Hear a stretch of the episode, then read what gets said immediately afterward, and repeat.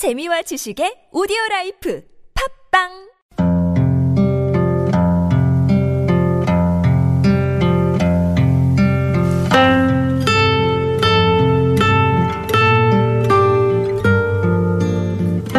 가슴에 담아온 작은 목소리.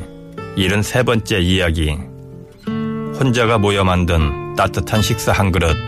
오늘은 내가 요리사.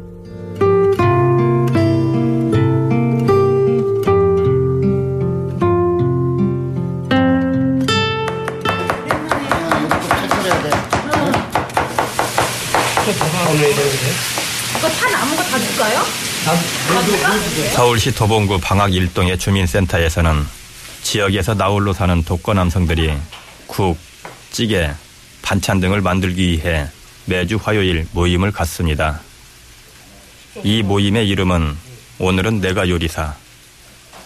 독거 남성들이 음식을 만들기 위해 왜 한자리에 모이게 되었는지 작은 목소리 팀이 그 요리 현장을 찾았는데요. 이곳에서 박성중 씨, 변영배 씨, 박동근 씨를 만났습니다. 올해 48이에요. 목공소 일을 하다가 오른손가락 다섯 개를 다 다쳤어요. 봉합 수술을 했는데 터생은 못하죠. 이 오른쪽 손은 지금 많이 다쳤어요. 목공소에서 그러니까 기계톱에 잘렸죠. 예, 70이에요. 그건 뭐 이혼하고서는 그냥 혼자 있어요. 87년생 70원 콩나물 무침도 올 수도 있고 생치 무침도 올 수도 있고 김치 뭐 겉절이 같은 것도 올 수 있고 다 그러니까 그냥 그때그때 틀려요 그거는 나이도 사연도 제각각인 독거 남성들. 이들은 자신들이 살고 있는 방학일동 주민센터의 설득으로 오늘은 내가 요리사 멤버가 되었다고 합니다.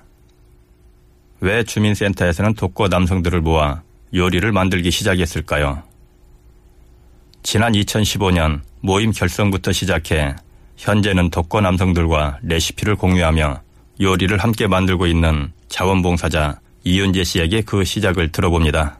화요일 오후에 여섯 명의 독거 남성분들이 모여서 집밥을 같이 모여서 같이 만들어 먹는 그런 프로그램이거든요. 서울시에서 채용한 방학일동의 더원복지 상담사로 단기 계약직에 근무를 하게 됐거든요. 그래서 그 업무는 복지사각지대 취약계층 발굴해서 복지 서비스를 연계하고 안내하는 그런 업무를 하게 됐는데 그 독거 남성들이 아무래도 혼자 살다 보니까 밥 먹는 거, 반찬, 식사 해결이 가장 곤란하잖아요. 그래서 어 이거를 식사 해결을 위해서 조금이나마 여기서 프로그램을 만들면 집밥 음식으로 먹을 수도 있고 이분들이 바깥으로 끌어내는 역할을 할 수 있겠다. 그 이분 안에서도 작은 공동체를 만들 수 있겠다라는 그런 생각이 아저씨들하고 음, 맞았던 것 같아요. 네.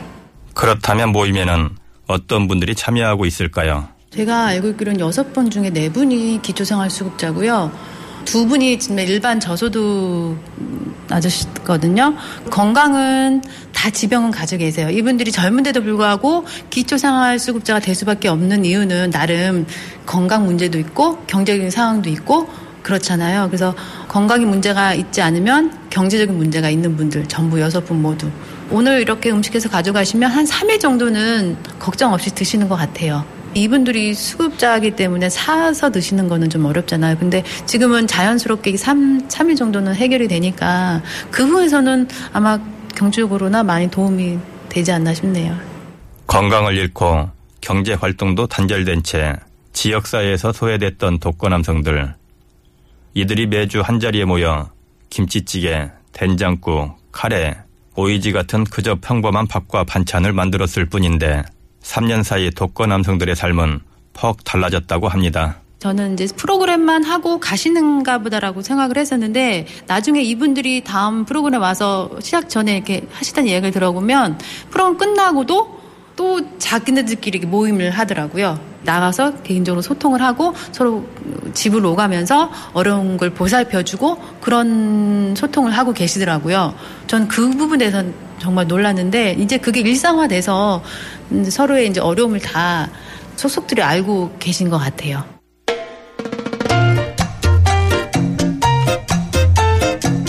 자, 이제 오늘은 내가 요리사 모임이 시작됩니다.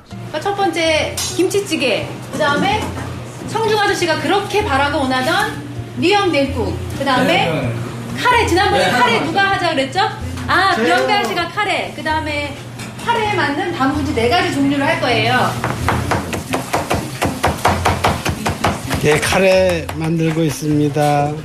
카레는 잘 안 풀어지니까 잘 저어줘야 됩니다. 미역은 미역 끓을 때는 꼭 이렇게 헹구면서 꽉 짜야 된다고. 밥하고 찌개 하나, 반찬 세 개. 보통 저희 다양스럽게도 찌개를 잘하시는 분도 있었고 저희 보면 또 무침 잘하시는 분이도 계셔요. 그러면 그 잘하시는 분한테 하도록 드치로 맡기고 있거든요. 그러면 그분이 하시게끔 하고 제가 가서 같이 좀 부족한 것은 같이 첨가하고 뭐 그렇게. 예. 밥 짓는 아저씨, 찌개를 끓이는 아저씨, 무침을 하는 아저씨. 각자 역할에 따라 부족한 부분은 서로 도와가며 요리 모임에는 웃음꽃이 가득했는데요. 그 맛은 과연 어떨까요? 이거 되게 맛있어 보인다. 양념만 봐도. 맛있겠다. 누가 했는데? 아저씨가 했으니까 맛있겠죠. 어, 내가 했어. 아, 맛있다. 실제 이 모임이 만들어진 이후 3년 동안 단 한 분의 이탈자도 없이 모임이 유지될 정도로 호응이 대단하다고 합니다. 독거 남성들에게 요리 모임은 어떤 의미일까요? 변영배 씨, 박동근 씨, 박성중 씨의 얘기입니다. 좋아요. 내가 만들어서 먹는 자체가 기분도 좋고 아주 좋았어요. 생활면에서 좋은 거는 뭐 우선 반찬을 해러 딴 데로 안 간다는 거. 여, 여기서 다 해서 되니까는 다른 데 안 가도 되고 반찬이 해결이 되거든요. 그게 굉장히 좋았어요. 말을 같이 한다는 것이 그게 더 좋은 것 같아요. 제가 그거는 같이 어울려가지고 나하고 말을 같이 한다는 거예요. 요리할 때 많이 기다려지죠. 이거 혼자 살다 보니까 이 시간이 제일 즐겁고 그렇게 돼요. 일주일에 우리가 7일이 되는 건데 하루를 요리를 모- 모여서 만든다는 것이 그 자체가 기쁨이 아니에요.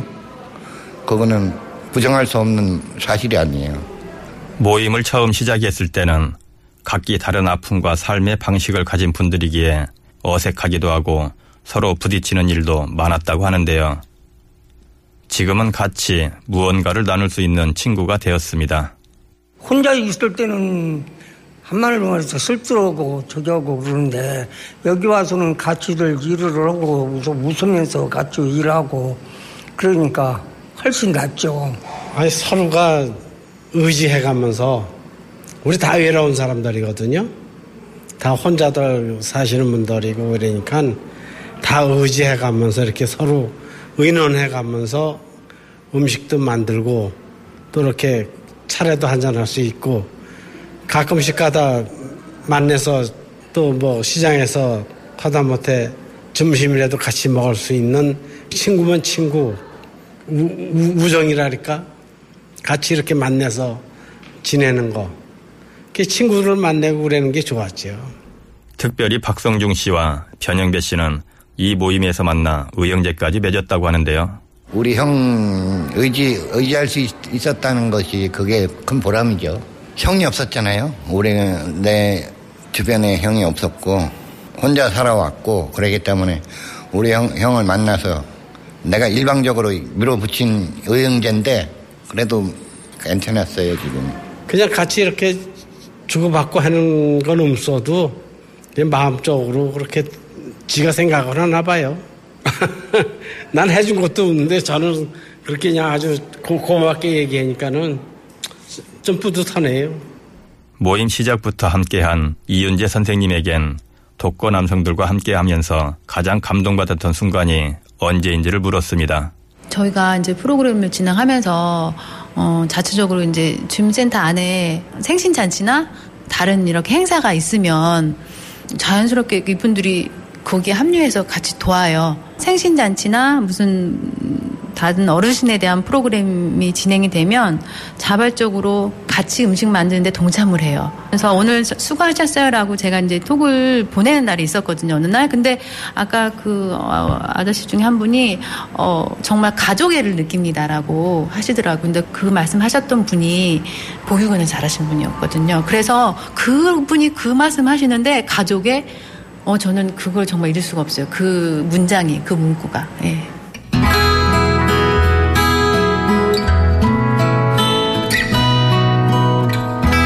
외롭고 의지할 곳 없던 독거 남성들은 요리 모임을 통해 서로 소통을 하고 정을 쌓고 정말 가족애를 느끼는 진정한 마을 공동체의 일원이 되어 있었습니다.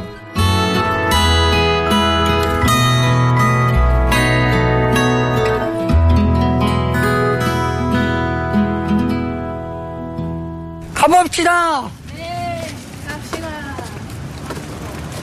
오늘 또 독거 남성들은 모임을 마친 후 자신들이 만든 요리를 가지고 어디론가 향합니다. 오늘 김치찌개 만들어 가면 아저씨 드리려고 일부러 만들어 갖고 아유, 고맙습니다. 김치찌개랑 김치찌개 카레도 있고 냉국도 있고. 냉국도 있고 냉국도 있고 반찬 하나 있어요. 아유, 매 좋죠. 아니, 그 뭐 찌개도 있고 그래갖고 나한테 맞는 게 많더라고, 반찬이. 아주 뭐 잘 먹고 신나게 아주 잘 살아갑니다. 고맙습니다. 함께 또 하는 시간 가져봐요. 네. 네. 시간 나실 적에 네, 그렇게 고맙습니다. 가시면 좋지요. 뭐 같이. 네, 맞아요. 같이 움직이고, 그래, 좋습니다. 네. 네, 쉬세요. 네, 이거 이거 맛있게 드시고 네, 드세요. 좋습니다.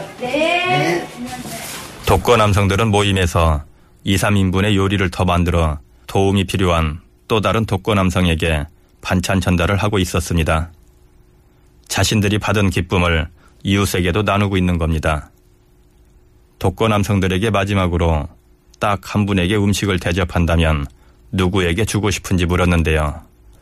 역시나 서로를 챙깁니다. 해서 최대민 주임한테 하나 갖다 주고 싶어. 그분이 나를 여태까 지 돌봐줬으니까. 동사무소 거기서 다 준비해갖고 이 식당 오는 것도 그 사람이 다 해서 다 해주고 그리고 반찬 같은 것도 다 먹게끔 다 해주고 그 어디 가면은 또 행사할 때 그런 것도 신청해서 가서 먹으라고 그렇게 다 해주니까 고맙죠. 제가 제일 잘하는 게 김치찌개니까 김치찌개를 만들어주고 싶어요. 우리 형, 형한테. 우리 어영정 해준 형 만들어주고 싶어요. 그냥 그러고 싶어요. 우리 또 동생한테 꼭 맛있는 걸 해주고 싶어요. 성중이. 항상 이렇게 내- 내가 생각하는 동생이기 때문에 좀뭐 좀 맛있는 것도 좀 해주고 싶고, 어, 형이 큰 도움은 안 돼도 열심히 네 옆에 있어 줄게. 요리하면서 우리 잘 지내자. 힘내라, 성중아.